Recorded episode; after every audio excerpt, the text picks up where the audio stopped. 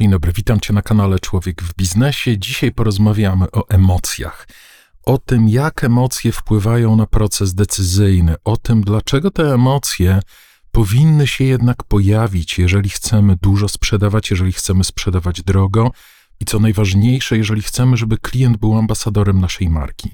Czyli dzisiaj o czymś bardzo prostym, ale jednocześnie bardzo trudnym, czyli o tym, jak prowadzić smoltoki, jaką funkcję pełnią te smoltoki, dlaczego nie można tego tak prosto zamknąć w jakiejś krótkiej rozmowie o tym, jaka pogoda, gdzie byliśmy na wakacjach. Czyli dzisiaj o emocjach w procesie podejmowania decyzji i w procesach negocjacyjnych. Dzień dobry, witam Cię na kanale Człowiek w Biznesie. Człowiek w Biznesie to podcast o tym, jak mądrze sprzedawać, czyli jak sprzedawać dużo, jak sprzedawać drogo, ale przede wszystkim jak stale budować rosnącą grupę ambasadorów Twojej marki. To jest też podcast o tym, jak mądrze zarządzać, czyli co robić, żeby ludzie, żeby zespoły realizowały z zaangażowaniem cele. Ale przede wszystkim jest to podcast o tym, jak zadbać o siebie, czyli jak nie być niewolnikiem własnego sukcesu, a raczej być jego mądrym beneficjentem. Ja nazywam się Tomasz Kalko, jestem psychologiem biznesu, ale przede wszystkim ciągle aktywnym menadżerem. Zapraszam Cię na następny podcast z serii Człowiek w biznesie.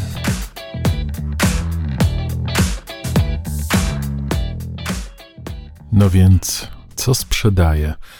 Logiczne argumenty, czy może jednak emocje? Ten temat już się pojawił w podcaście na temat tego, jak wygląda pierwsze 20 sekund. Jeżeli jeszcze nie słuchaliście, to odsyłam do tego podcastu. A dzisiaj bardziej szczegółowo wejdziemy w ten właśnie temat.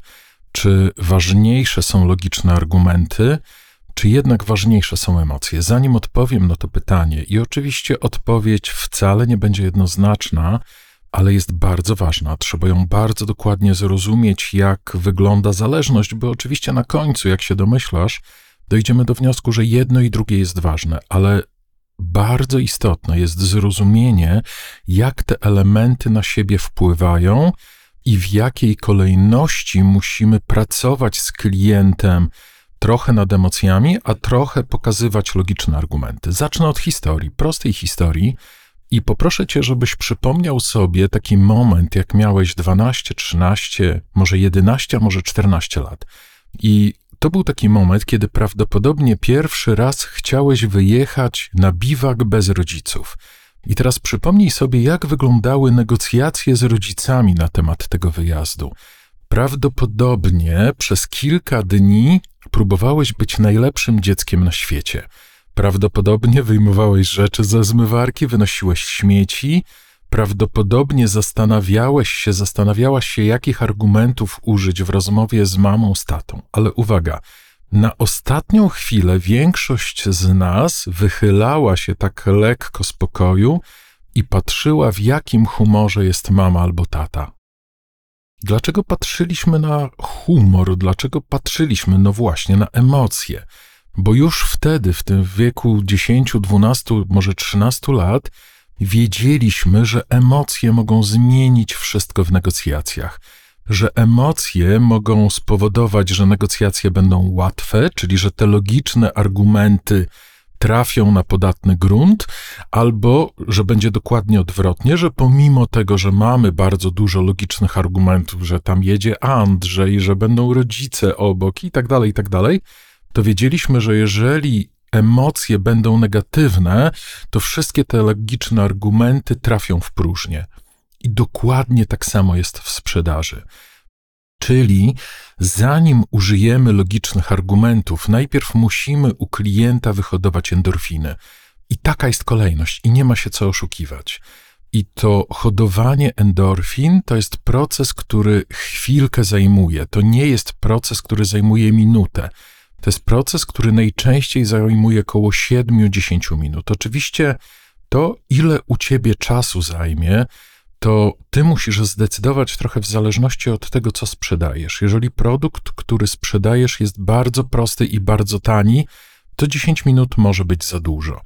Jeżeli twój produkt kosztuje 10, 20, 30 tysięcy złotych, może nawet 100 tysięcy, to prawdopodobnie 10 minut może być wystarczające. Jeżeli sprzedajesz bardzo drogie produkty, nie wiem, sprzedajesz lokomotywy albo oczyszczalnie ścieków, twoje transakcje są bardzo skomplikowane, to jest takie ryzyko, a może szansa, ale prawdopodobnie na to budowanie relacji, na to budowanie emocji z klientem musisz poświęcić dużo więcej czasu, tylko ważne jest, żeby umieć później te relacje zmonetyzować. To jest dlatego ważne, bo jest taka grupa handlowców, która jest świetna w budowaniu relacji.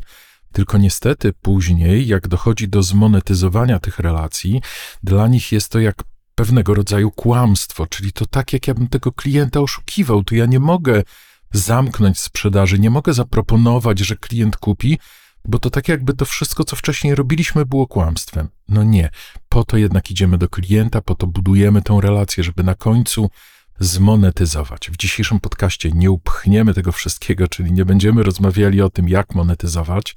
Na to poświęcimy na pewno oddzielny podcast, ale to, z czym chciałbym zostawić Cię dzisiaj, to samo to rozumienie, że najpierw są emocje, najpierw trzeba spowodować, żeby klient poczuł się dobrze, bezpiecznie w Twoim towarzystwie, a później dopiero używać jakichkolwiek logicznych argumentów. Nawet powiedziałbym więcej. Zanim zaczniesz używać logicznych argumentów, to trzeba w ogóle zrozumieć tego drugiego człowieka, zrozumieć, jak on myśli, jakie on ma obawy. Tylko teraz znowu, zobaczcie, wracają emocje żeby usłyszeć od klienta, jakie on ma obawy, albo odwrotnie, żeby ten klient miał odwagę powiedzieć nam, że już gdzieś rozmawiał z konkurencją, że ma jakieś obawy, że jest jakiś drugi decydent w procesie decyzyjnym, lub to, że no właśnie, że boję się, że nie mam pełnego finansowania, że będę potrzebował pomocy w tym finansowaniu.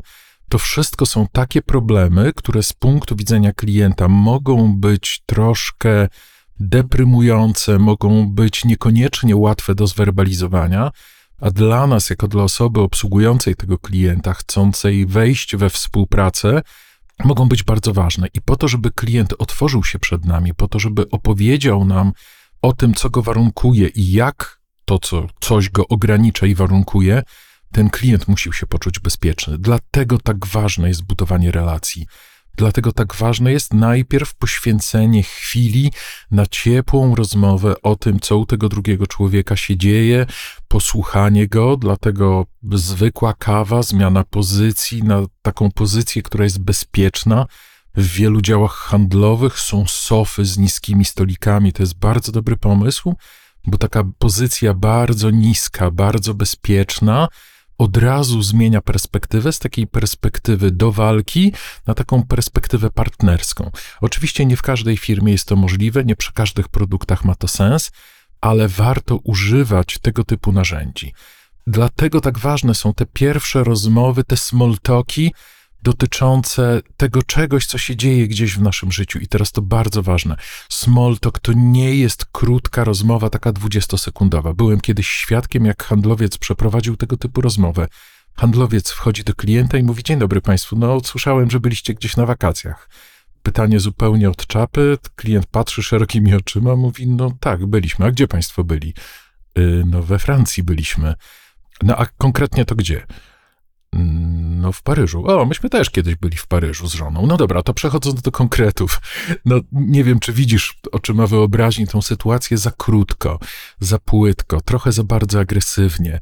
Ta rozmowa musi być naprawdę taka dająca poczucie bezpieczeństwa, i to jest jeden z trudniejszych etapów. Prawdopodobnie nagramy jeszcze podcast trochę, jak budować te relacje, jakie pytania zadawać, ale jedno, co jest ważne, to muszą być i pytania kotwiczące o coś bezpiecznego, tam musi się pojawić umiejętność aktywnego słuchania, zrobienia przestrzeni dla tego drugiego człowieka i na to z praktyki, z doświadczenia sprzedażowego, które posiadam, to jest 7, 8 do 10 minut. Jeżeli sprzedajesz produkty bardzo drogie albo chcesz zacząć stałą współpracę i widzisz, że osoba ci się otworzyła, to może się okazać, że możliwe, że nawet poświęcisz na to całe jedno spotkanie i to też jest ok. Jeżeli to jest prosta transakcja za 5000 zł, to oczywiście prawdopodobnie nie ma sensu poświęcać na to godziny. Uwaga, chyba że zrobisz to dla siebie, bo to też jest ważna część procesu. Dla nas też proces sprzedażowy ma się kojarzyć z czymś przyjemnym, więc jeżeli masz czas i ta rozmowa jest dla ciebie jak taki ciepły prysznic, jak taka możliwość zregenerowania, to do tego też masz prawo, nie bój się tego. Ty też jesteś ważny w procesie sprzedażowym i to kotwiczenie pozytywnych emocji w kliencie jest też bardzo istotne, bo ono powoduje, że ja jako osoba sprzedająca wychodzę z tego procesu później z taką pamięcią komórkową: o, to był fajny proces. Ja chcę do tego znowu wracać. I ta praca sprawia mi przyjemność. To jest też część procesu dbania o siebie. Czyli dbanie o siebie to nie tylko wypoczynek, to nie tylko umiejętność e, ograniczenia picia kawy, czy diety, czy snu, ale też umiejętność takiego poprowadzenia procesu sprzedażowego, żeby on był przyjemny dla klienta, ale uwaga też, przyjemny dla mnie, a na pewno, żeby ochronił mnie, po to, żebym ja znowu chciał wchodzić w następne rozmowy i w następne, i w następne, i w następne. Pamiętajcie o tym, że nie jesteśmy dziećmi do bicia. To bardzo ważne. Bycie sprzedawcą to jest troszkę rola służebna, i bycie sprzedawcą oznacza trochę, że musimy zarządzać emocjami, ale gdzieś jest granica. Gdzieś jest granica, gdzie dalej już nie. Dalej mówimy, przepraszam cię, kliencie, ale przechodzisz pewną granicę, nie chcę w ten sposób, nie będziemy w ten sposób współpracowali. Trzeba się nauczyć mówić to delikatnie, asertywnie, to znaczy nie agresywnie, i to też jest nasze prawo. Więc wracamy do mm, tego, o czym jest dzisiejszy podcast czyli pozytywne emocje. Na pewno przed konkretami, przed zrozumieniem, czego chce klient, przeprowadzamy krótką, 7-8 minutową rozmowę, krótką nie znaczy 20-sekundową, rozmowę, która kotwiczy o fajne, bezpieczne rzeczy po to, żeby wyhodować endorfiny. Pamiętajcie tą metaforę o tym biwaku i o tym, jak chcieliśmy, żeby mama była w dobrym humorze, bo wiedzieliśmy, że pozytywne emocje są w stanie uwarunkować cały proces negocjacyjny. To o to w tym chodzi. Dlatego te ciepłe rozmowy, dlatego te smoltoki są na początku. I oczywiście trzeba też mieć świadomość, żeby nie oczekiwać od siebie cudów, to znaczy, jeżeli klient jest w bardzo agresywnym nastawieniu, nie wiem, w przeszłości się coś bardzo złego zadziało, albo w jego życiu dzieje się coś bardzo ciężkiego, to taką rozmową o wakacjach możliwe, że nic nie zdziałamy, możliwe, że klient w ogóle nam na to nie pozwoli. Możliwe, że klient jest tak skonstruowany, jest tak nastawiony na konkretne fakty, na relacje, jest tak agresywnie nastawiony na osoby ze sprzedaży, że absolutnie nie pozwoli nam na taką rozmowę. Ja pamiętam takie spotkanie swoje, gdzie wchodzę i właśnie z takim nastawieniem, ze zrozumieniem, że najpierw muszę trochę przekotwiczyć te emocje, uśmiecham się do jednej pani, a ta pani patrzy na mnie i mówi, z czego pan się śmieje? Przepraszam, czy ja jestem zabawna? Okej, okay, rozumiem, że to był albo bardzo zły dzień tej osoby, albo to było bardzo złe życie tej pani. I oczywiście nie znaczy to, że to narzędzie jest nieskuteczne, jest bardzo skuteczne, ale trzeba mieć świadomość, że możemy trafić na różny grunt. Ale uwaga, doświadczenie mówi bardzo prosto. 10% osób to są osoby, które rzeczywiście nie pozwolą nam na taką rozmowę, nie wpuszczą nas do swojego świata, postawią bardzo sztywną granicę. Uwaga, bardzo ważna informacja.